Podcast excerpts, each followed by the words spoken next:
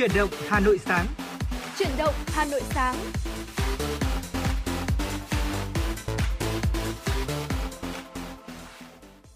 Vâng, Tuấn Kỳ và Bảo Trâm xin được kính chào quý vị thính giả và chào mừng quý vị thính giả đến với chương trình Chuyển động Hà Nội sáng nay cùng với chúng tôi. Vâng thưa quý vị, chương trình của chúng tôi đang được phát trực tiếp trên tần số FM 96 MHz ờ, của Đài Phát thanh và Truyền hình Hà Nội và đang được phát trực tuyến trên website hanoionline.vn. Và ngày hôm nay thì rất là vui khi đồng hành cùng với quý vị thính giả trong chương trình Chuyển động Hà Nội ngày hôm nay ạ. Và phải nói rằng là sáng ngày hôm nay khi đi ra đường tôi đã thấy là ồ trời cũng đang tiếp tục giả xích những cơn mưa. À, và phải nói rằng là trong tuần vừa qua thì chắc là chờ chúng ta đã phải hứng chịu nhiều những cơn mưa như vậy rồi. Thế nhưng mà mùa hè mà quý vị à, mưa lúc nào thì mát mặt lúc đấy đúng theo cái nghĩa đen luôn. Bởi vì là trước lúc mà trời mưa ấy, thì tôi thấy là um, gọi là những cơn nắng của mùa hè đã khiến chúng ta cực cực kỳ mệt mỏi cực kỳ khó chịu đúng không? Và thời gian gần đây thì với cái tác động của những cơn mưa ấy, thì chúng ta đã cảm thấy mát mẻ hơn rất là nhiều.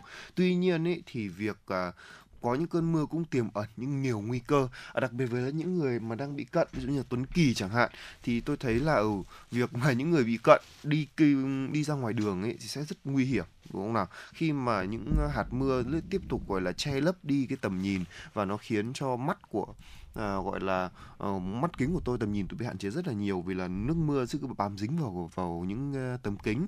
Cho nên là quý vị thính giả là nếu như bị cận thì hết sức lưu ý là chúng ta phải có một cái sự chuẩn bị rất là, kỹ trước khi mà chúng ta đến với uh, đi ra đường đúng không nào?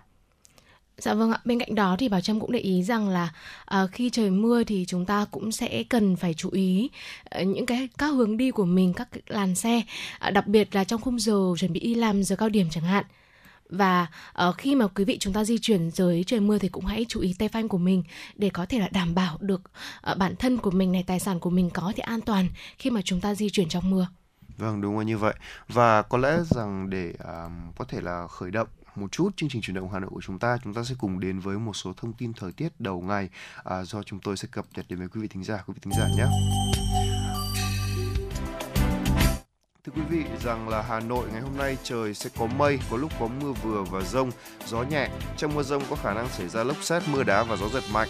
Nhiệt độ thấp nhất là từ 25 đến 27 độ, nhiệt độ cao nhất là từ 31 đến 33 độ. Phía Tây Bắc Bộ trời nhiều mây, có mưa vừa, mưa to, có nơi mưa rất to. À, trong mưa rông có khả năng xảy ra lốc xét, mưa đá và gió giật mạnh. À, nhiệt độ thấp nhất là từ 24 đến 27 độ, có nơi còn dưới 24 độ. Nhiệt độ cao nhất là từ 31 đến 34 độ, có nơi còn riêng khu vực Tây Bắc là từ 30, 28 đến 31 độ. Phía Đông Bắc Bộ trời nhiều mây có mưa vừa, mưa to, có nơi mưa rất to và rải rác có rông. Riêng khu vực Đông Bắc có mưa to, có nơi mưa rất to, gió nhẹ. Riêng khu Đông Bắc có khả năng xảy ra gió giật mạnh cấp 6, cấp 7. Trong mưa rông có khả năng xảy ra lốc xét mưa đá và gió giật mạnh. Nhiệt độ thấp nhất là từ 25 đến 28 độ, nhiệt độ cao nhất là từ 30 đến 33 độ, có nơi trên 33 độ. Vâng thưa quý vị, và ngày hôm nay là chúng ta vẫn có dự báo là trời sẽ mưa, kể cả là mưa vừa hay là mưa to thì cũng khá là ảnh hưởng đến lộ trình của chúng ta. Cho nên quý vị thính giả chúng ta hãy lưu ý là nếu chúng ta đi ra đường an toàn nhất vẫn sẽ là một cuốc taxi, còn đúng không ạ? Còn nếu như mà chúng ta à, gọi là um, gọi là để uh, buộc phải đi ra ngoài bằng xe máy thì đừng quên thứ nhất là áo mưa này thứ hai là với những quý vị tính giả mà có um, phải đeo kính bị cận khi mà chúng ta đi đường ấy thì tôi thực sự là mong là khuyên quý vị thính giả là chúng ta hãy mua chiếc mua bảo hiểm là một cái tấm kính tấm kính chắn ở trước mặt. Thì từ đó thì sẽ hỗ trợ chúng ta um, về cái việc à, bảo vệ tầm nhìn này. Và thứ hai cũng an toàn hơn. À, một lưu ý nữa dành cho những quý vị thính giả nào mà đi xe ga đó là chúng ta sẽ phải gọi là hết sức lưu ý là hãy đi khi mà chúng ta phanh lại ấy, chúng ta hãy bóp phanh từ từ bóp phanh nhẹ nhẹ thôi. Để từ đó thì phanh nó sẽ ăn đừng phanh gấp quá mà từ đấy chúng ta bị bẻ ngoặt đi cái đầu xe là chắc chắn chúng ta sẽ bị ngã. Đặc biệt là những khúc cua nha thưa quý vị đường càng trơn khi mà chúng đi những khúc cua càng phải phải hết sức lưu ý nếu không thì sẽ xảy ra tai nạn mà không phải là do người khác làm, mà là do chính chúng ta. Với chúng ta khi mà đi chúng ta hãy siết phanh thật là từ từ nha, và đừng có bóp phanh mạnh quá và cố gắng đừng xảy ra tình trạng có phanh gấp. Đi từ từ đó, và vừa rồi là một số những thông tin thời tiết và một số lưu ý mà Tuấn Kỳ và Bảo Trâm vừa gửi đến quý vị thính giả ngay bây giờ chúng ta sẽ cùng đến với không gian âm nhạc của FM 96 chúng ta sẽ cùng đến với ca khúc Gọi Mưa do Trung Quân Idol thể hiện. Mời quý vị thính giả cùng thưởng thức ca khúc này trước khi đến với những phần à, thông tin do phóng viên của chúng tôi đã cập nhật và gửi về cho chương trình.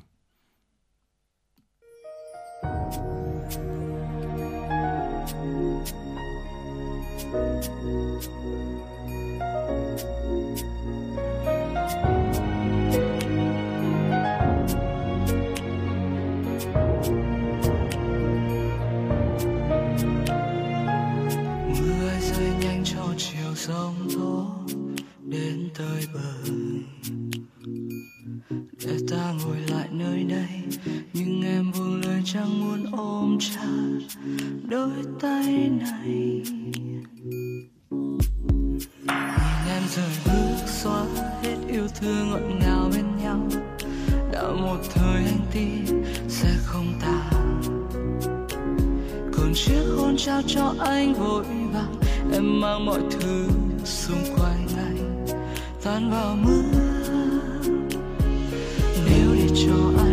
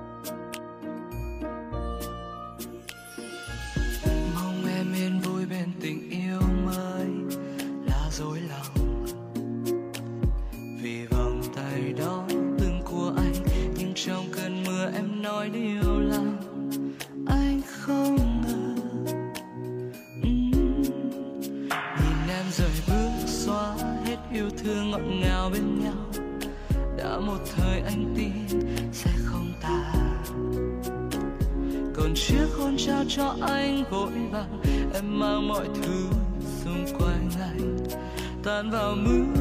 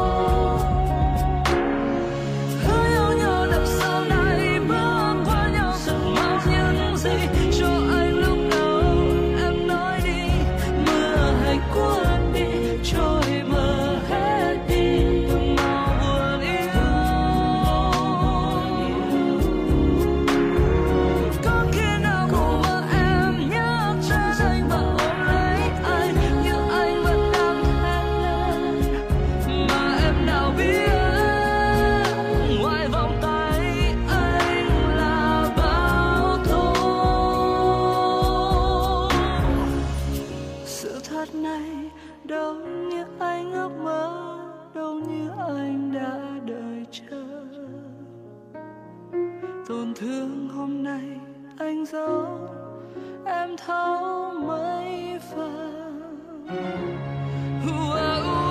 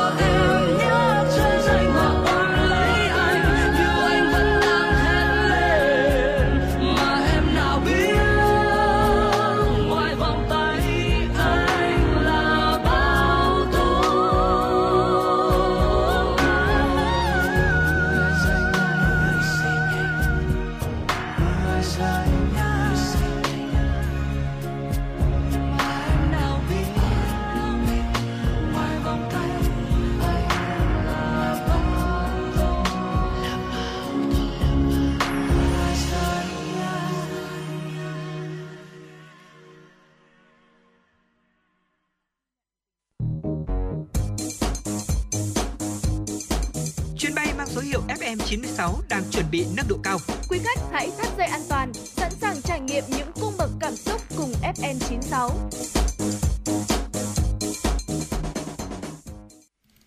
Vâng thưa quý vị thính giả, vừa rồi là ca khúc Gọi mưa do giọng ca của Trung Quân Idol thể hiện. Còn ngay bây giờ chúng ta sẽ cùng đến với một số thông tin do phóng viên Thu Vân đã thực hiện và gửi về cho chương trình chúng tôi. Thưa quý vị, chiều ngày hôm qua tại Hoài Đức diễn ra hội nghị sơ kết công tác phối hợp hoạt động giữa Ban Chỉ huy quân sự huyện và các tổ chức chính trị xã hội huyện, Hội chữ thập đỏ huyện 6 tháng đầu năm, triển khai phương hướng phối hợp hoạt động 6 tháng cuối năm 2023. Trung tá Lê Ngọc Quân, chính trị viên phó kiêm chủ nhiệm chính trị Ban Chỉ huy quân sự huyện Hoài Đức báo cáo tại hội nghị. Từ đầu năm đến nay, Ban chỉ đạo quân sự huyện phối hợp tham mưu Hội đồng Hội đồng Giáo dục Quốc phòng huyện tổ chức cập nhật bồi dưỡng kiến thức quốc phòng an ninh cho 5.030 người, lãnh đạo chỉ đạo thực hiện tuyển, chọn 144 công dân nhập ngũ, bảo đảm hơn 100% chỉ tiêu, chất lượng, động viên 500 người quân nhân dự bị, tập trung huấn luyện cho các đơn vị, đạt 100% chỉ tiêu, tuyển chọn đi đào tạo, bổ túc 16 sĩ quan dự bị, thực hiện chính sách xã hội và chính sách hậu phương quân đội. Ban chỉ huy quân sự huyện tham mưu huyện ủy, ủy ban nhân dân huyện tổ chức chỉ đạo 20 xã, thị trấn gặp mặt, tặng quà, sổ tiết kiệm cho 144 công dân nhập ngũ năm 2023, phối hợp giới thiệu việc làm cho 125 quân nhân xuất ngũ về địa phương, giải quyết chính sách tồn động cho các đối tượng ở địa phương theo quy định. Bên cạnh đó, các tổ chức chính trị xã hội trên địa bàn huyện cũng thực hiện nhiều hoạt động thiết thực, ý nghĩa. Hội cựu chiến binh huyện và các xã, thị trấn vận động ủng hộ quỹ xây dựng sửa nhà tình nghĩa tình đồng đội được 102 triệu đồng, hỗ trợ xây sửa nhà cho hai hội viên, thăm tặng quà các cựu chiến binh hoàn cảnh khó khăn, cơ sở chăm sóc nuôi dưỡng các cháu bị nạn nhân chất độc da cam, tổng số hơn 100 1.100 suất, tổng trị giá hơn 400 triệu đồng. Các cấp hội phụ nữ huyện trích quỹ thăm hỏi tặng quà tổng giá trị 227,9 triệu đồng các hoàn cảnh khó khăn, nhận đỡ đầu 28 trẻ mồ côi, giúp 18 phụ nữ khởi nghiệp và 5.599 hội viên tiếp cận các nguồn vốn ưu đãi với tổng số dư nợ hơn 252 tỷ đồng. Thưa quý vị, chiều hôm qua, Bộ Văn hóa, Thể thao và Du lịch khai mạc vòng chấm sơ khảo giải báo chí toàn quốc vì sự nghiệp phát triển văn hóa, thể thao và du lịch lần thứ nhất. Ngay sau khi được phát động vào ngày 26 tháng 12 năm 2022, giải báo chí toàn quốc vì sự nghiệp phát triển văn hóa, thể thao và du lịch đã nhận được sự hưởng ứng tích cực của các nhà báo hội viên Hội Nhà báo Việt Nam trên cả nước. Theo thể lệ, tác phẩm tham dự giải được đăng phát trên các loại hình báo chí như báo in, báo điện tử, phát thanh truyền hình, báo ảnh từ ngày 15 tháng 6 năm 2022 đến hết ngày 30 tháng 6 năm 2023. Sau khi tổng hợp, Ban thư ký tiểu ban tổng hợp đã giả soát, sàng lọc và loại 52 tác phẩm vi phạm thể lệ giải. Dự kiến số lượng các tác phẩm được chọn vào vòng trung khảo theo thể loại như sau. Báo in chọn 35 tác phẩm, báo điện tử 30 tác phẩm, phát thanh 20 tác phẩm, truyền hình 30 tác phẩm, báo ảnh 15 tác phẩm. Tại buổi khai mạc vòng chấm sơ khảo, Thứ trưởng Bộ Văn hóa, Thể thao và Du lịch Trịnh Thị Thủy đánh giá cao sự tham gia đông đảo của các cơ quan báo chí ở nhiều thể loại, đặc biệt là báo ảnh. Nhiều hoạt động về văn hóa, thể thao và du lịch trên cả nước đã được phản ánh sinh động trong các tác phẩm dự thi. Đóng góp cho công tác chấm giải, nhà báo Nguyễn Minh Đức, tổng biên tập báo Hà Nội mới, phó trưởng tiểu ban báo in đánh giá cao chất lượng các tác phẩm dự giải và khẳng định ban giám khảo sẽ chấm các tác phẩm này dựa trên tính chính xác, đầu tư và những thông điệp rõ ràng đóng góp cho sự nghiệp phát triển văn hóa thể thao du lịch. Lễ trao giải dự kiến diễn ra vào tháng 9 năm 2023 tại Hà Nội. Thưa quý vị, tối ngày 2 tháng 8 theo giờ Việt Nam, tại lễ trao giải thế giới cuộc thi vô địch tin học văn phòng thế giới MOS WC 2023 là và vô địch thiết kế đồ họa thế giới ACP WC 2023, đội tuyển Việt Nam đã liên tiếp được xứng tên trên bục vinh danh với thành tích gồm một huy chương bạc, hai huy chương đồng, top 4 và top 6 thế giới cuộc thi MOS WC cùng giải top 8 và giải khán giả bình chọn của các ờ, cuộc thi ACP WC 2023. Ba cô gái vàng mang về 3 tấm huy chương danh giá cho đội tuyển tin học MOS Việt Nam năm nay là Em Nguyễn Thành Trúc, trường Đại học Hàng hải Việt Nam, huy chương bạc thế giới MOS Excel 2016. Em Đặng Thị Minh Anh, trường Trung học phổ thông chuyên Lê Hồng Phong Nam Định, huy chương đồng thế giới Moss World 2020, 2016. Em Hoàng Thúy Linh, trường Đại học Ngoại thương, huy chương đồng thế giới Moss World 2019.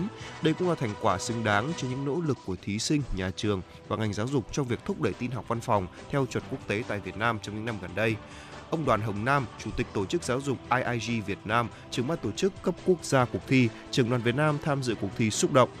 Bản thân các thí sinh có có mặt tại vòng chung kết thế giới đã là chiến thắng, có huy chương lại là vinh quang và niềm tự hào lớn. Năm nay, sự cạnh tranh giữa các đội tuyển là rất lớn. Tuy nhiên đội tuyển Việt Nam đã thể hiện xuất sắc năng lực tin học văn phòng của mình và giữ vững vị thế luôn là nằm trong top những đội mạnh nhất tham dự trong suốt nhiều năm qua. Đây cũng là một thành quả lớn của các em và nhà trường trong việc dạy và học tin học MOS. Văn phòng Ban Chỉ huy phòng chống thiên tai và tìm kiếm cứu nạn thành phố Hà Nội vừa tổ chức hội nghị tăng cường công tác phối hợp, tổng hợp thông tin, nâng cao chất lượng thường trực Văn phòng Ban Chỉ huy thành phố. Phát biểu tại hội nghị, Văn phòng Ban Chỉ huy phòng chống thiên tai Công an thành phố, Sở Xây dựng và Đài khí tượng thủy văn khu vực Đồng bằng Bắc Bộ làm rõ hơn về công tác phối hợp, đề xuất các giải pháp nâng cao hiệu quả công tác cung cấp, tổng hợp thông tin, Kết luận hội nghị, Tránh Văn phòng Ban Chỉ huy phòng chống thiên tai và tìm kiếm cứu nạn thành phố Hà Nội Nguyễn Duy Du đề nghị Văn phòng Ban Chỉ huy phòng chống thiên tai và tìm kiếm cứu nạn, các sở ngành, đơn vị địa phương tập trung khắc phục những tồn tại hạn chế.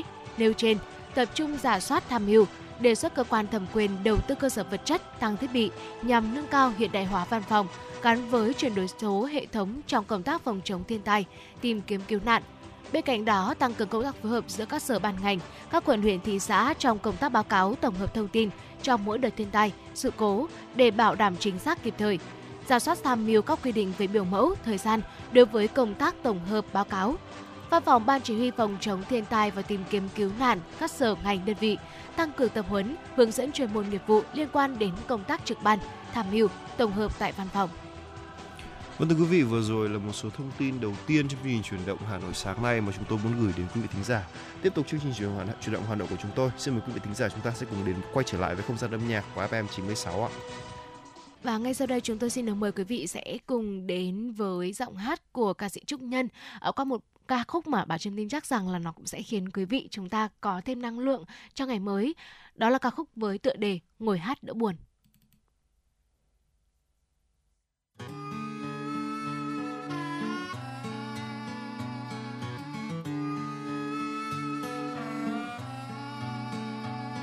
ở đây là đâu cớ gì tôi buồn giàu chờ ai thật lâu có gì sai từ đầu chuyện đáng xảy ra là gì?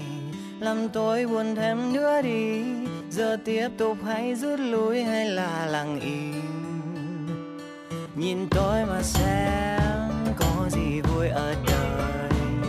Phải chăng là em khiến lòng tôi rụng rời? Nhờ em mà tôi u sầu, nhờ em mà tôi biết đau. Cho xem tình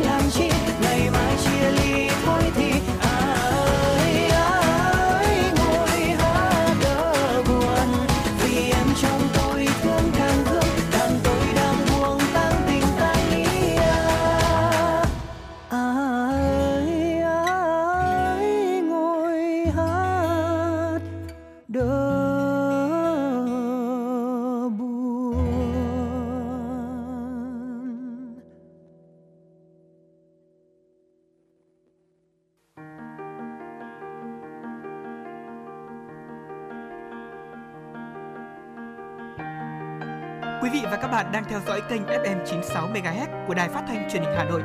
Hãy giữ sóng và tương tác với chúng tôi theo số điện thoại 024 3773 6688. FM 96 đồng hành trên mọi nẻo đường.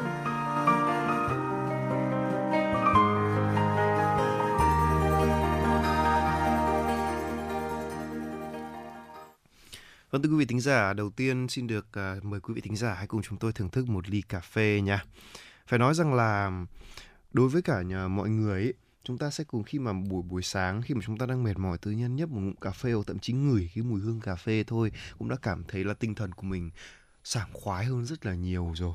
Và đến bây giờ tôi rất là tự hào khi thấy rằng là cà phê Việt Việt Nam là một trong top những quốc gia xuất khẩu cà phê lớn nhất trên thế giới. Ngoài ra thì cà phê Việt Nam còn đánh giá là ngon hơn đậm hơn so với rất nhiều quốc gia nữa cơ. À, và đúng là như vậy à, bảo trâm ạ tôi cũng còn nhớ là uh, có một lần tôi đi um, tôi đi Nha Trang và tôi được thưởng thức một ly cà phê phải gọi là có thể là do tôi khát chăng hoặc lâu lâu tôi không uống cà phê tôi không biết nữa nhưng có lẽ đấy là ly cà phê ngon nhất tôi từng được uống đó là một ly cà phê sữa của Nha Trang. À, lúc đấy thì tôi được uh, mời ly cà phê này thì lúc đấy thì um, cái bác ở, ở, ở mời tôi ấy, thì tôi cũng nghĩ là ồ ly cà phê này ngon quá chắc là đắt lắm. Nhưng không, ôi 10 ngàn thôi con, có 10 ngàn thôi à. Trời ơi, 10 nghìn. 10 nghìn đồng một ly cà phê sữa Vừa đậm, vừa sâu, vừa ngon. Một ly cà phê sữa phải thả thêm vài viên đá và Ôi sao nó ngon đến cái mức như vậy? Đó. Và đến bây giờ thì tôi vẫn rất là tự hào Khi mà nhắc đến cái Việt Nam và cà phê. Mặc dù chúng ta biết được rằng là Cà phê Việt Nam là do người Pháp mang vào đúng không ạ? Nhưng mà nhờ cách biến tấu của đất nước chúng ta mà bây giờ nó trở thành một phần của nước Việt Nam và cũng là một niềm tự hào của Việt Nam nữa. À, vâng thưa quý vị, à, cà phê thì có lẽ là đã gắn với đời sống của người Việt chúng ta từ rất là lâu rồi. À, nhắc đến cà phê, mọi người sẽ nhắc đến có lẽ là khá là nhiều kỷ niệm gắn với mình. Ví dụ như là vui thì cũng đi uống cà phê, buồn thất tình chẳng hạn như là trúc nhân trong người hát đỡ buồn thì có lẽ là cũng sẽ chọn cho mình một cốc cà phê để nhâm nhi. À, và à, tại Hà Nội hoặc là tại các thành phố lớn khác như là Sài Gòn chẳng hạn, mọi người chúng ta cũng sẽ thường nhâm nhi một tách cà phê buổi sáng. Và ngày hôm nay hãy cùng chúng tôi tìm hiểu hiểu về uh, chính cà phê trong tiểu mục cà phê sáng ngày hôm nay. Uh, thưa quý vị, cà phê thì à, xuất phát uh, đúng như là Kỳ vừa chia sẻ đó là xuất phát uh, kể từ khi mà thực dân Pháp đến Việt Nam và biến Việt Nam thành thuộc địa. Uh, từ miên viền, từ những cái uh, thời kỳ trong quá khứ trải qua rất nhiều những thăng trầm của lịch sử Đến nay thì cà phê đã có một chỗ đứng trong đời sống của người Việt Nam và nét văn hóa thưởng thức cà phê của người Việt cũng có nhiều cái sự chuyển biến theo từng cái ngày phát triển của xã hội và hãy cùng chúng tôi tìm hiểu kỹ hơn để xem rằng là nét cà phê ngày xưa và nét cà phê ngày nay thì có gì thú vị không quý vị nhé. Vâng và vào những năm 80 của thế kỷ 19 khi mà người Pháp bắt đầu xâm lược Việt Nam và mang theo những nét văn hóa phương Tây vào thuộc địa, người Việt Nam đã làm quen với cà phê từ dạo đó.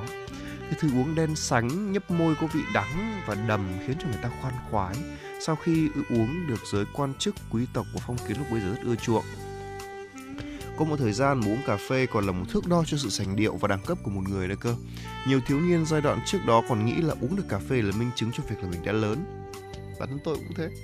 Vì tôi thấy người lớn uống cà phê và tôi cũng cũng thích là như vậy. Ở vùng đất Tây Nguyên thì được khai phá để trồng cà phê và trở thành vùng trồng cà phê lớn nhất cả nước với những loại cà phê có chất lượng ngon hàng đầu. Cà phê Việt Nam không chỉ được biết đến với sản lượng là đứng đầu trên top thế giới, mà có xây dựng được các thương hiệu cà phê của riêng mình. Arabica và Robusta là hai loại cà phê được sử dụng và trồng phổ biến nhất ở Việt Nam. Và thưa quý vị, à, à, cùng ngược dòng thời gian và cùng đến với những nét cà phê xưa có lẽ rằng cà phê quán cóc đã trở thành một hình ảnh quá quen thuộc với những thế hệ 7X 8X Việt Nam. À, không biết là có quý vị thính giả nào đang nghe đài chúng ta thuộc thế hệ 7X 8X à, mà thời mà chúng ta đang là sinh viên hoặc là thời à, chúng ta đang ở độ tuổi đôi mươi, chúng ta cũng đã từng ngồi ở những quán cà phê cóc và có lẽ là cà cà phê cóc là một cái địa điểm quá quen thuộc không ạ? Quý vị cũng hãy chia sẻ những cảm nhận của mình đến với bà Trâm Tuấn Kỳ quý vị nhé. À, và cùng tiếp tục quay trở lại với dòng cảm xúc của cà phê sáng nay. À, các quán cà phê cốc này luôn ở các góc đường hoặc là nét mình kiêm tốn trên vỉa hè với những bộ bàn ghế nhỏ nhắn vừa đủ ngồi. À, có thể là vì thế mà chúng được gắn cho một cái tên đó là cà phê cốc Tại nhiều con đường ở thành phố Hồ Chí Minh, Sài Gòn, à, ở Hà Nội vào thời điểm bây giờ không khó để mà bắt gặp những quán cà phê không tên à, chỉ một vài chiếc ghế gỗ con thôi xếp ngẫu hứng thôi cũng đủ cho người ta ngồi hoặc là lấy làm bàn để đôi ba ly cà phê. Dù là ở những góc phố yên tĩnh hay là bên những con phố xe cộ qua lại thì khi mà ngồi bên ly cà phê người ta đột nhiên cũng sẽ tự cảm thấy mình uh, suy tư khác với ngày thường. Người Hà Nội thì cực kỳ ưa chuộng những ly cà phê pha phin đậm đặc cà phê ngon với người Hà Thành phải là những ly cà phê mà pha trong phin được vặn chặt nhiều người còn muốn cà phê được ngấm đều nên là tỉ mỉ múc từng muỗng nước sôi cho vào pin. À, cả phê à, cả cà phê pha phin đến ngày nay thì vẫn còn tồn tại và được rất nhiều người bình chọn là một cách pha cà phê ngon. Người Hà Nội gọi cách uh, có một cách gọi tên cho với cà phê rất là gần gũi đó là hãy cho tôi một món nâu hoặc là cho tôi một đen chẳng hạn à, khi vào quán nếu như mà muốn uống cà phê sữa đá thì sẽ gọi là à, bà chủ ơi cho tôi một nâu đá. Thì còn nếu như mà quý khách muốn nhấm nháp một ly cà phê đen thì lại gọi là đen hoặc là đen đá. Và có lẽ rằng là bài hát à, à đen đá không đường của những nữ ca sĩ trẻ Amy và à, nam rapper rất nổi tiếng thời gian gần đây đó là Pirey có lẽ là cũng được lấy từ cái tên thân thuộc à, cái cách mà người Hà Nội chúng ta gọi tên những ly cà phê khi mà đến những quán cà phê quán cóc hoặc là những quán cà phê ngày thường. Vâng đúng là như vậy. Phải nói rằng là ngày trước tôi còn nghe một câu chuyện rất là thú vị đấy là ngày xưa uống cà phê bình thường ấy thì ừ, bình thường là cái thời mà chúng ta mới giải phóng xong rồi và đến cái thời báo cấp thì việc uống cà phê đã là một cái gì đấy rất là tuyệt vời rồi. Nhưng mà đẳng cấp hơn nữa nó là cà phê đá tức là cà phê và thả vài viên đá vào thời bao cấp hồi bây giờ là cao cấp lắm là gọi là vip lắm rồi đấy có đúng không ạ?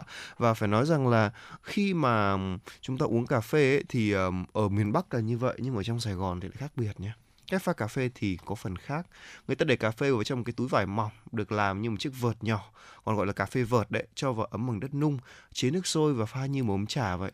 Khoảng 10 phút thì cà phê trong ấm đất đã được ờ, uh, sang cho một chiếc ấm nhôm để đun lên bếp than trước khi rót vào cho khách và cách pha như thế thì người thì người dân Nam Nam Kỳ gọi là pha cà phê vợt. Đó, tiếc thay thì ngày nay các cách pha cà phê vợt như thế thì hầu như không còn được phổ biến nữa và chúng ta chỉ còn cảm thấy có thể được chứng kiến những cách pha độc đáo như vậy theo một số quán cà phê theo phong cách hoài cổ của trong thành phố Hồ Chí Minh thôi. Nhưng mà không gian thưởng thức cà phê vợt đấy cũng đã thay đổi cho nên hương vị của cà phê thì cũng không còn được trọn vẹn như xưa nữa tôi vẫn còn nhớ mãi có một câu chuyện là vẫn còn một gia đình gốc hoa um, giang cà phê trực tiếp rau xay cà phê trực tiếp ở tại quán cho khách du khách xem. Đó và nói rằng là nhìn cái tay của anh cứ quay quay quay liên tục và cái mùi thơm của cà phê trộn với cả mùi rượu mùi bơ pháp xịn nó hấp dẫn người người người uống như thế nào. Đó phải nói rằng khi mà chúng ta à, thưởng vừa được thưởng thức cà phê vừa được xem ra cà phê quả là một trải nghiệm thú vị tôi rất là tiếc là tôi chưa bao giờ được thưởng thức điều đó. À, vâng ạ, có lẽ là những cái cách cà phê, những cái cách thưởng thức cà phê ở thời xưa ngày nay thì cũng đã phần nào đó chúng ta thấy ít xuất hiện trên ở những con phố của Việt Nam. À, tuy nhiên thì người Việt Nam chúng ta ngày nay cũng có những cái uống cà phê nó cải tiến theo thời gian. Ở đầu những năm 2000, các hình thức kinh doanh cà phê cũng đã có nhiều sự thay đổi rồi. Người ta bắt đầu chuộng những quán có internet này, có nhạc, rồi đầu tư thêm không gian quán và tôi thấy rằng là hiện tại cũng là năm 2023 chúng ta đã qua hai thập kỷ rồi nhưng mà hình thức kinh doanh này thì có lẽ là vẫn còn tồn tại nhiều. À, cà phê cốc dù vẫn tồn tại nhưng mà cũng đã nhường lại vị trí số 1 ban đầu uh, cho những hình thức khác. Cà phê xe đẩy này, takeaway có thể xem là một hình thức cải tiến từ cà phê cốc. Ờ, người phương Tây uống cà phê trong những lúc cần tỉnh táo, tập trung giải quyết công việc. Còn với người Việt Nam chúng ta thì có thể uống cà phê vào bất kỳ thời điểm nào trong ngày. Ờ, động ờ, ngữ động ngữ đi cà phê với người Việt giờ đây ờ, không chỉ gói gọn trong cái việc là đến quán để thưởng thức cà phê đâu ạ đi cà phê thì còn bao gồm luôn cả nghĩa là gặp bạn bè đi làm việc và nhiều mô hình kinh doanh cà phê cũng ra đời như là cà phê sách, cà phê văn phòng, cà phê thú cưng ra đời để đáp ứng được văn hóa cà phê mới của người Việt chúng ta. Đúng là như vậy. Mà phải nói rằng là cà phê của người Việt thì bây giờ là một phần văn hóa rồi. Chúng ta thưởng thức nó là vừa qua thị giác mà cũng vừa qua cả, gọi là, vị giác nữa. Không ai có thể lý giải được từ bao giờ cà phê lại khiến cho bao nhiêu người mê đắm như vậy. Phải chăng là do là cái thức uống đen nâu đấy làm cho người ta tỉnh táo hơn, suy nghĩ được nhiều thứ hơn hay chăng? Hay là do những cái ngày mới xuất hiện thì cái khoảnh khắc chờ từng giọt cà phê đã rời khỏi phin rơi xuống phin khiến cho người ta cảm nhận được vị của thời gian và giá trị của sự chờ đợi chăng? Và dù văn hóa thưởng thức cà phê có nhiều thay đổi theo sự phát triển từng ngày của xã hội, nhưng những ly cà phê đậm, đắng thơm, ngậy luôn là những thức uống chưa bao giờ đánh mất vị trí của mình trong lòng những tín đồ cà phê Việt Nam. À, dạ vâng, thưa quý vị, à, có lẽ là cà phê sẽ à, không bao giờ à, đánh mất được vị thế của mình đúng không ạ? À, và thưa quý vị, à, ngày nay thì văn hóa cà phê những năm gần đây ờ, cũng đã có một cái sự thay đổi ví dụ như cũng có rất nhiều những loại cà phê nổi tiếng thế giới được du nhập vào Việt Nam như là espresso hay là uh, cappuccino chẳng hạn nếu như mà trước đây chúng ta chỉ ờ, chúng ta có thể dễ dàng pha một ly cà phê truyền thống, thì nay có lẽ là câu chuyện pha cà phê là một nghệ thuật. Nếu quý vị chúng ta chỉ cần search một vài cụm từ như là uh, nghệ thuật pha cà phê là pha cà phê nghệ thuật chẳng hạn ở trên bất kỳ một nền tảng mạng xã hội nào cũng sẽ cho ra được rất nhiều những video uh, về cái quá trình của một người uh, pha cà phê một cách đầy thi vị và thậm chí là còn có cả những clip để hướng dẫn chúng ta có thể uh, pha những cốc cà phê đẹp ngay tại nhà của mình uh, và không chỉ là để chiêm ngưỡng một không gian quán cà phê đâu. Đôi khi khách hàng còn muốn xem một cái tạo hình độc đáo của ly cà phê nữa. Ờ, và những chia sẻ vừa rồi của chúng tôi ờ, cũng đã khép lại tiểu mục ngày hôm nay tiểu mục cà phê sáng à, về văn hóa cà phê. Mong rằng quý vị chúng ta cũng đã có những giây phút thư giãn với những chia sẻ vừa rồi đến từ bà Trâm Tuần Kỳ. Và quý vị nếu như quý vị có kỷ niệm nào đó với cà phê cũng hãy đừng quên chia sẻ với chúng tôi nhé.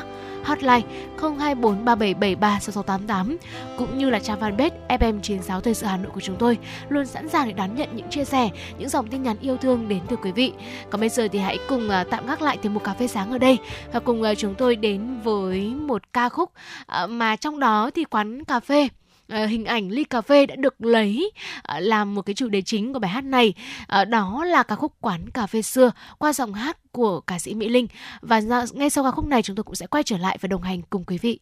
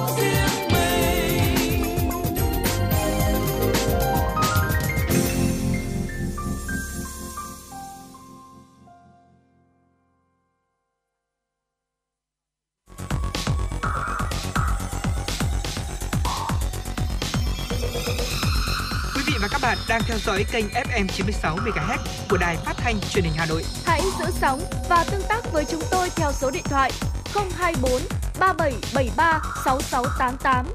FM 96 đồng hành trên mọi nẻo đường. Vâng thưa quý vị thính giả, tiếp tục với chương trình chuyển động Hà Nội của chúng tôi. Xin mời quý vị thính giả cùng đến với một số thông tin do phóng viên Thu Vân thực hiện và gửi về cho chương trình. Thưa quý vị, thông tin từ Bộ Công Thương hôm nay cho biết, chỉ số nhà quản trị mua hàng PMI ngành xuất khẩu mà ngành sản xuất Việt Nam đã tăng lên 48,7 điểm trong tháng 7. Điều này cho thấy những tín hiệu tích cực khi sản lượng số lượng đơn đặt hàng mới và việc làm giảm chậm hơn. Do vậy, chỉ số hàng hoàn, chỉ số sản phẩm chỉ số sản xuất ngành công nghiệp IIP tháng 7 khởi sắc hơn, tăng 3,9% so với tháng trước và tăng 3,7% so với cùng kỳ. Do những khó khăn từ suy giảm kinh tế toàn cầu nên tính chung 7 tháng năm 2023, IIP ước đạt ước là giảm 0,7% so với cùng kỳ năm trước. Trong đó ngành chế biến chế tạo giảm 1%, ngành khoáng sản giảm 1,2%. Ngành sản xuất và phân phối điện năng là 1,4%. Ngoài ra chỉ số IIP của một số ngành giảm như chế biến gỗ, sản xuất sản phẩm từ gỗ, tre, nứa giảm 6,9%, sản xuất giấy và sản phẩm từ giấy giảm 6,8%, sản xuất xe có động cơ giảm 6,2%, sản xuất trang phục giảm 5,5%. Một số sản phẩm công nghiệp chủ lực trong 7 tháng năm 2023 tăng cao so với cùng kỳ năm trước như xăng dầu tăng 13,2%, TV tăng 11,4%, vải dệt từ sợi nhân tạo tăng 8,9%, số lao động làm việc trong ngành doanh nghiệp công nghệ công nghiệp tại thời tại thời điểm 1 đến 7 tăng 0,9% so với cùng thời điểm tháng trước và giảm 3,9% so với cùng kỳ thời điểm trước. Tổng cục Quản lý thị trường Bộ Công Thương vừa ban hành công văn gửi Cục Quản lý thị trường các tỉnh thành phố trực thuộc trung ương về việc thực hiện công điện của Thủ tướng Chính phủ. Theo đó, Cục Quản lý thị trường các tỉnh thành phố trực thuộc trung ương tăng cường các biện pháp kiểm soát lưu thông thị trường, kịp thời phát hiện xử lý nghiêm các trường hợp vận chuyển, buôn bán trái phép động vật, sản phẩm động vật, đặc biệt là lợn và Việt Nam. Cùng với đó, tăng cường kiểm tra xử lý nghiêm các vi phạm kinh doanh động vật, lợn không qua kiểm dịch, không rõ nguồn gốc trên thị trường. Đối với các tỉnh biên giới, nhất là biên giới Tây Nam, Tổng cục Quản lý thị trường yêu cầu Cục Quản lý thị trường các tỉnh thành phố tăng cường phối hợp với các lực lượng chức năng liên quan như công an, bộ đội biên phòng, hải quan nhằm đấu tranh ngăn chặn hành vi vận chuyển, buôn bán trái phép động vật, sản phẩm động vật, đặc biệt là lợn vào Việt Nam. Thưa quý vị, thông tin tiếp theo chúng tôi muốn gửi đến cho quý vị đó chính là Công ty cổ phần vận tải đường sắt Sài Gòn vừa có thông báo mở bán vé các to- chuyến tàu thường xuyên hàng ngày trong dịp lễ Quốc khánh ngày 2 tháng 9 năm nay nhằm phục vụ nhu cầu đi lại đoàn tàu vào dịp Quốc khánh mùng 2 tháng 9 từ ngày 31 tháng 8 đến ngày mùng 4 tháng 9. Công ty mở bán vé các tàu chạy thường xuyên, cụ thể là chuyến tuyến từ thành phố Hồ Chí Minh Hà Nội có các đôi tàu là SE1, SE2, SE3, SE4, SE5, SE6, SE7, SE8. Tuyến thành phố Hồ Chí Minh Đà Nẵng bao gồm các đôi tàu SE21, SE22, tuyến thành phố Hồ Chí Minh Quy Nhơn bao gồm tàu SE30 đi Quy Nhơn các ngày 30, 31 tháng 8, mùng 1, mùng 2 tháng 9. Tàu SE29 đi thành phố Hồ Chí Minh các ngày 31 tháng 8, mùng 1, mùng 3, mùng 4 tháng 9. Với các tuyến thành phố Hồ Chí Minh, Nha Trang có các đôi tàu ST SNT1, SNT2 và tàu SNT4 đi Nha Trang ngày 31 tháng 8, tàu SNT5 Nha Trang đi thành phố Hồ Chí Minh vào ngày 3 tháng 9 năm 2023. Tuyến thành phố Hồ Chí Minh Phan Thiết chạy đôi tàu SPT1, SPT2. Ngoài ra ngành đường sắt sẽ tiếp tục mở bán thêm các đoàn tàu từ thành phố Hồ Chí Minh đi Phan Thiết, Nha Trang, Quy Nhơn, Đà Nẵng, Hà Nội tùy theo nhu cầu. Dịp này, ngành đường sắt áp dụng giảm giá cho các đối tượng chính sách xã hội, giảm 5% vé khứ hồi lượt về cho hành khách mua vé lẻ và 7% giá vé lượt về cho đoàn tập thể từ 20 người trở lên. Về kế hoạch chạy tàu sang hè năm 2023, Tổng công ty Đường sắt Việt Nam tổ chức hàng ngày các đôi tàu thống nhất SE1, SE2, SE3, SE4, SE5, SE6, SE7, SE8 giữa thành phố Hồ Chí Minh và Hà Nội. Thưa quý vị, vào ngày 30 tháng 7 trong lúc đang ngồi nghỉ ngơi uống nước gần khu vực Hồ Đền thuộc khu di tích Cổ Loa, xã hội Cổ Loa, huyện Đông Anh, Hà Nội, anh Nguyễn Văn Trung, lái xe taxi đã nhìn thấy hai cháu bé khoảng từ 9 đến 10 tuổi đang di chuyển phương tiện là xe xích lô lao xuống hồ nước. Ngay lập tức anh Trung đã nhanh chóng nhảy xuống hồ, cứu hai cháu bé và đưa lên bờ. Do được cứu vớt kịp thời cho nên các cháu nhỏ không bị ảnh hưởng đến tính mạng. Trong khi nhảy xuống hồ, anh Trung có va chân vào vật cứng dẫn đến bị gãy và đứt ngón chân bên phải. Anh Trung đã được người dân địa phương chuyển đi cấp cứu phẫu thuật kịp thời. Hiện tại sức khỏe của anh đã bình phục. Vâng thưa quý vị thính giả, vừa rồi là một số thông tin mà chúng tôi muốn gửi đến cho quý vị trong chương trình chuyển động Hà Nội ngày hôm nay. Còn ngay bây giờ, trước khi sang những thông tin quốc tế, chúng ta sẽ cùng quay trở lại với không gian âm nhạc của FM96. Mời quý vị sẽ cùng lắng nghe ca khúc có tựa đề Gác lại âu lo qua phần hiện của Miu Lê và nhóm nhạc Đà Lạt.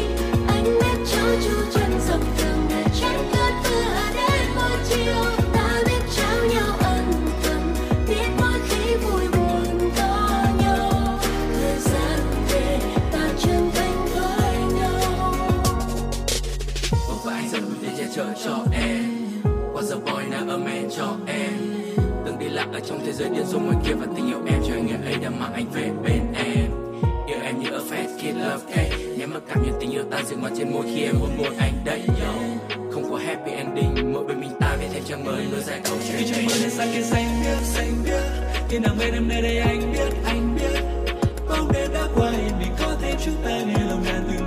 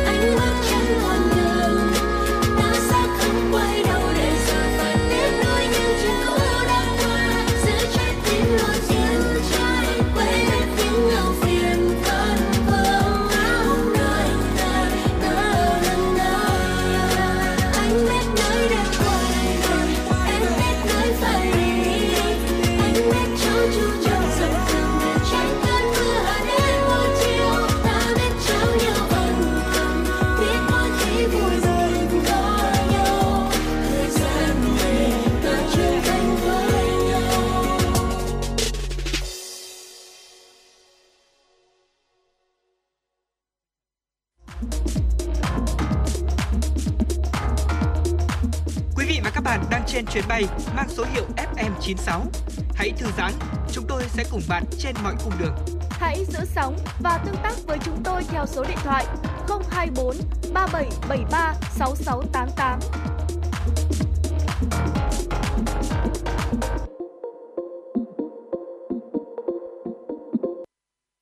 Vâng thưa quý vị thính giả, tiếp tục với chương trình chuyển động Hà Nội của chúng tôi. Xin mời quý vị thính giả cùng đến với một số thông tin quốc tế. Thưa quý vị, số trẻ em gặp các vấn đề về sức khỏe tinh thần tại Đức đang gia tăng một cách đáng lo ngại. Trong năm ngoái, có tới 203.000 trẻ em Đức gặp các rủi ro về sức khỏe tinh thần, tăng 3% so với năm 2021. Những rủi ro các em gặp phải bao gồm bị bỏ mặc là 59%, ngược đãi tâm lý là 30% hoặc bạo lực thể xác là 27%, thậm chí cả lạm dụng tình dục là 5%. Đáng chú ý khoảng 80% trẻ dưới 14 tuổi và gần một nửa trẻ dưới 8 tuổi. Những số liệu mới này được đưa ra trong bối cảnh tỷ lệ nghèo đói đang gia tăng ở Đức với ngày càng nhiều hộ gia đình không đủ khả năng chi trả cho sinh hoạt thường ngày. Thưa quý vị, hãng thông tấn AFP của Pháp ngày hôm qua đã kiện mạng xã hội X, trước đây là Twitter, vi phạm bản quyền. Đây là một phần trong nỗ lực chung của các nhà sản xuất, của các nhà xuất bản và hãng tin tức toàn cầu nhằm yêu cầu các tập đoàn công nghệ trả phí bản quyền cho nội dung tin tức được chia sẻ trên các nền tảng mạng. Hãng thông tấn cho biết hãng này đã kể đơn kiện lên một tòa án ở Paris để yêu cầu mạng số X cung cấp dữ liệu về số lượng thông tin chia sẻ trên nền tảng mạng này. Qua đó, AFP có thể ước tính được mức bồi thường hợp lý. Liên minh châu Âu năm 2019 cũng đã thông qua luật bản quyền. Theo đó, các công ty công nghệ cần trả phí khi chia sẻ trên nền tảng của họ những nội dung của các hãng tin tức. Google và Facebook khi đó đã chấp nhận trả phí bản quyền cho một số hãng tin của Pháp. Canada mới đây cũng đã thông qua một đạo luật mới quy định các tập đoàn công nghệ phải trả tiền cho các hãng tin để đăng tải nội dung tin tức trên các nền tảng của mình. Thưa quý vị, nhà chức trách Australia thông báo đã phát hiện một số thi thể tại chiếc trực thăng MRH-90 Taipan bị rơi xuống vùng biển phía đông bắc nước này. Các thi thể đã được tìm thấy nhờ một phương tiện hoạt động dưới nước và được điều khiển từ xa. Các thi thể ở độ sâu 40 m dưới mặt biển và bên cạnh xác trực thăng. Nguyên nhân rơi trực thăng đang được điều tra, trong khi các nhóm tìm kiếm vẫn chưa thể thấy hộp đen của máy bay gặp nạn. Chiếc trực thăng MRH-90 Taipan rơi xuống vùng biển đông bắc Australia khi tham gia tập trận hôm 28 tháng 7. Truyền thông Philippines đưa tin một chiếc phà chở khoảng 70 người đã chìm ở ngoài khơi của tỉnh Quezon, phía nam đảo Luzon của Philippines. Hiện chưa rõ số người thương vong trong vụ này. Lực lượng bảo vệ bờ biển Philippines xác nhận vụ việc trên, song chưa cung cấp thông tin chi tiết. Công tác tìm kiếm và cứu nạn đang gấp rút được triển khai. Các vụ chìm tàu thường xảy ra tại quốc gia Đông Nam Á này chủ yếu là do mưa bão thường xuyên xảy ra. Tàu thuyền được bảo dưỡng kém, chở quá tải và vi phạm các quy định về an toàn giao thông đường thủy. Tuần trước, một tàu chở khách đã bị lật ở hồ, ở hồ Galuna Depay ngoài khơi của tỉnh Zinra, phía đông của thủ đô Manila, khiến 27 người thiệt mạng. Vào thời điểm gặp nạn, tàu chở gần 70 người, trong khi lẽ ra chỉ được chở tối đa là 42 người. Vâng thưa quý vị thính giả, thông tin tiếp thông tin những thông tin quốc tế vừa rồi cũng đã tạm thời khép lại một tin tức của chúng tôi trong chuyển động Hà Nội ngày hôm nay. Còn ngay bây giờ chúng ta sẽ cùng tiếp tục với một tiểu mục của FM96, tiểu mục ký ức Hà Nội thưa quý vị. Và để mở đầu chúng ta sẽ cùng đến với một bài thơ quý vị nhé. Đây là một bài thơ của Lưu Quang Vũ có tên là Những bông hoa không chết vào năm 1971. À, Lưu Quang Vũ thì là một nhà soạn kịch thiên tài và phải nói rằng là những tác phẩm của ông bây giờ vẫn còn à, nguyên giá trị, có đúng không ạ? Và ngay bây giờ chúng ta sẽ cùng đến với một à, bài thơ như thế này. 17 tuổi lòng ai không hồi hộp khi ngồi trong giảp hát đợi màn lên tuổi thơ bỏ ta bay mất như chim tiếng bom nổ những khu nhà sụp đổ có thể nói rằng là dạp chiếu phim hay là dạp hát là những địa điểm giải trí diễn ra các nội dung cập nhật nhất của xu hướng thưởng thức có đúng không ạ? Đấy là thời thời ngày xưa là như vậy và cũng là một không gian gặp gỡ và giao lưu văn hóa của thị dân. À, vật đổi sao rời thì loại hình phim chiếu dạp hay là sân khấu đơn lập kiểu cũ hay còn được gọi là boutique ở trong lòng những khu phố nhỏ ở Hà Nội phần lớn đã không còn hoạt động, thậm chí là biến mất. Chúng chỉ để lại những cái tên à, thứ gần như là duy nhất tồn tại để gợi nhớ lại ký ức, xác định không gian dư địa của khu phố mà thôi. Thưa quý vị, những quảng cáo trên các tờ báo hàng ngày cho biết tình hình giải trí Hà Thành vào thời điểm ấy và phần nổi bật nhất của cuộc vui tối nay luôn là những dạp hát và chiếu bóng. Ở tờ Ngọ Báo những năm 1982, xin lỗi quý vị, những năm 1928, 1929 mới chỉ quảng cáo các dạp hát và cũng chỉ có 3 dạp hát quen thuộc ờ, thường chuyên về một thể loại, ví dụ như là tuồng Quảng Lạc, ờ, số 8 tại hiện ngày nay hay là treo sán nhân đài ở 50 đào Di Từ hay là Cải Lương Hí Viện hay là Văn Minh Hí Viện, địa điểm tại 42 hàng bạc. À, sau khi mà trèo được cải cách, loại hình trèo được thuận sắc cho hợp với cách thức thưởng thức mới à, cũng đã dần thái trào và soạn giả Nguyễn Đình Nghị đã tìm cách pha trộn với kiểu cách của cải lương để có thể ra đời một loại hình đó là trèo cải lương. Cải lương hí viện lúc này cũng diễn các vở trèo cải lương và cũng khá là ăn khách. À, sau đó thì có thêm một à, dạp cải lương nữa. Của gánh Phúc Thắng chuyển từ một dạp nhỏ ban đầu cạnh Quảng Lạc rồi đổi ra chợ gạo khoảng năm 1930 trước khi mà ở vị trí 211 Khâm Thiên như ngày nay. À, các dạp hát ban đầu chủ yếu dành cho người Việt nên mang tên là Việt. À, lúc này thì chớp bóng chỉ là phần phụ để tăng hấp dẫn chứ chưa thực sự là thành hẳn một cái buổi chiếu riêng biệt. À, do nó mới là những cái bộ phim câm hài ngắn mà thôi và trước khi nhà hát lớn Theatre Municipal đã khánh thành vào năm 1911 thì ngoài dạp à, Society Philharmonic ở đường Bờ Hồ, tức là 57 Đinh Tiên Hoàng, còn từ năm 1889 á, thì có một dạp hát của người Hoa ở phố Taku, tức là phố hàng cót đấy ạ nhưng mà đã xây lại để làm trường nữ học Briex vào năm 1912. Hãng Philharmonic đến năm 1939 đã thêm chức năng ở chiếu phim. À, tình hình biến đổi từ đầu những thập niên năm 1930, phim nói, nhất là các phim ca nhạc của Pháp, Hollywood đã cuốn hút khán giả, tạo nên sự ảnh hưởng vang dội tại các thể loại sân khấu truyền thống hay là kịch nói. Các vở diễn đã bắt chước và thêm vào các bài hát Tây hoặc đặt lời ta cho các màn diễn hoặc là phần diễn âm nhạc giữa giờ giải lao hoặc là giữa buổi diễn. Các dạp chiếu bóng trước năm 1945 hầu hết là mang tên Pháp. Năm 1932, theo một thống kê trong sách nói về thành phố Hà Nội, khi ấy thì có các dạp uh, Cinema Palace uh, ở 42 tràng tiền. Vào năm 1940 thì đổi tên thành Eden, uh, Majestic ở 42 hàng bài, Variety ở Đền Ngọc Sơn thay cho dạp Pate trước đó. Uh, Family 88 hàng buồm, uh, Tokinois là vào uh, Tokino hoặc gọi là Tokinoa là vào 31 hàng quạt Lương Văn Can ngày nay. Các dạp đều tập trung quanh khu lân cận Hồ Hoàn Kiếm. Những dạp tiếp theo mở ra xa dần như Olympia, 51 đường thành, trước các cửa chợ hàng gia uh, El Alion ở Đặng Dung. Và khi chiến tranh thế giới thứ hai bùng nổ thì nguồn cung ứng phim của Pháp bị gián đoạn, cho nên là nhiều chủ dạp người Pháp đã bán lại cơ sở vật chất cho người Việt và người Hoa. Đồng thời với việc người Nhật tiến vào Đông Dương trong khi Pháp đầu hàng Đức, chính phủ thuộc địa phải hợp tác với Nhật để duy trì sự tồn tại của họ ở Viễn Đông. Các nội dung cũng phải pha trộn các phim của Nhật, Trung Quốc, Đáng chú ý là một số dạp được xây và sửa theo phong cách là Art Deco hoặc là Modernist um, và vốn có quan điểm của chính phủ toàn quyền Decox. Tuy nhiên thì uh, các khối vuông hay là hình học cơ bản lược bỏ ra phần uh, các trang trí và đường cong tân cổ điển trước đó. Dạp Palace và uh, nhà Sài Gòn được sửa theo hướng này. À, thưa quý vị, à, dạp chiếu bóng, dạp hát là những cái địa điểm công cộng thuận lợi cho tổ chức các buổi meeting hay là hội họp đông người, các sự kiện chính trị Nhà hát lớn Hà Nội là một lựa chọn cho những sự kiện quan trọng, à, chẳng hạn như là cuộc họp ra mắt Quốc hội khóa 1 của nước Việt Nam Dân Chủ Cộng Hòa. À, trong khi nhà hát thành phố ở Sài Gòn thì có giai đoạn đã dùng làm trụ sở Quốc hội Việt Nam Cộng Hòa. À, cái tên nhà hát lớn Hà Nội cũng chỉ trở lại chính thức sau khi mà việc trùng tu hoàn thành à, vào năm 1997 để phục vụ hội nghị thượng đỉnh khối pháp ngữ. À, vào năm 1954 khi mà được tiếp quản thì Hà Nội có khoảng 16 dạp chiếu bóng, ở trong đó thì có 9 dạp hát, ở toàn Đông Dương thì có tổng số là 82 dạp chiếu bóng. Mà riêng Hà Nội đã có 16 dạp rồi ạ. Và có trên 30 hiệu sách là những cái phương thức giá trị cơ bản cho dân số nửa triệu người. Con số dạp chiếu bóng và dạp hát tương đối ổn định trong ba chục năm sau đó. Một nhà hát quy mô ra đời vào năm 1955 là Nhân dân ở trên nền của đấu xảo cũ.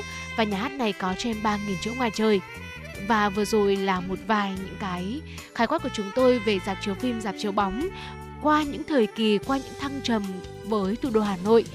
Và thưa quý vị, à, ngày nay có những cái tên dạp nó cũng đã từng là điểm hẹn cho tuổi trẻ là bến cảng cho những cánh buồm tâm trí sẽ sóng đi ra trong thế kỷ 20 đầy biến động và như tên của một bộ phim về một ngôi dạp nhỏ bé ở thị trấn nước Ý đó là Cinema Paradisco tức là dạp chiếu bóng thiên đường Ờ, cái tên nói lên tất cả đó là khát vọng ước mơ sự thần kỳ của điện ảnh trong mỗi cuộc đời con người.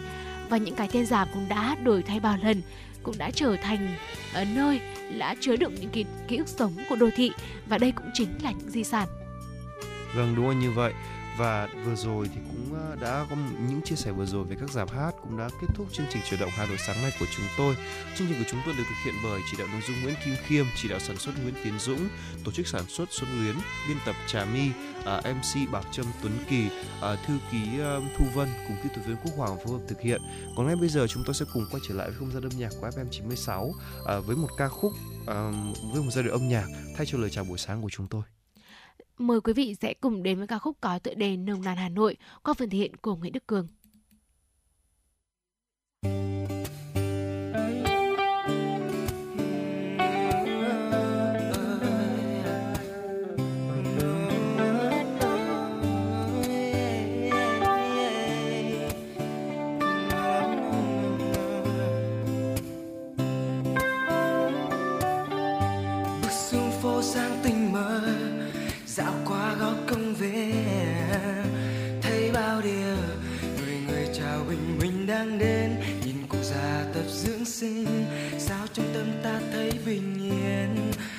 hà nội rất thân quen. Hứa, mặt trời hồng rạng rỡ phố xa bỗng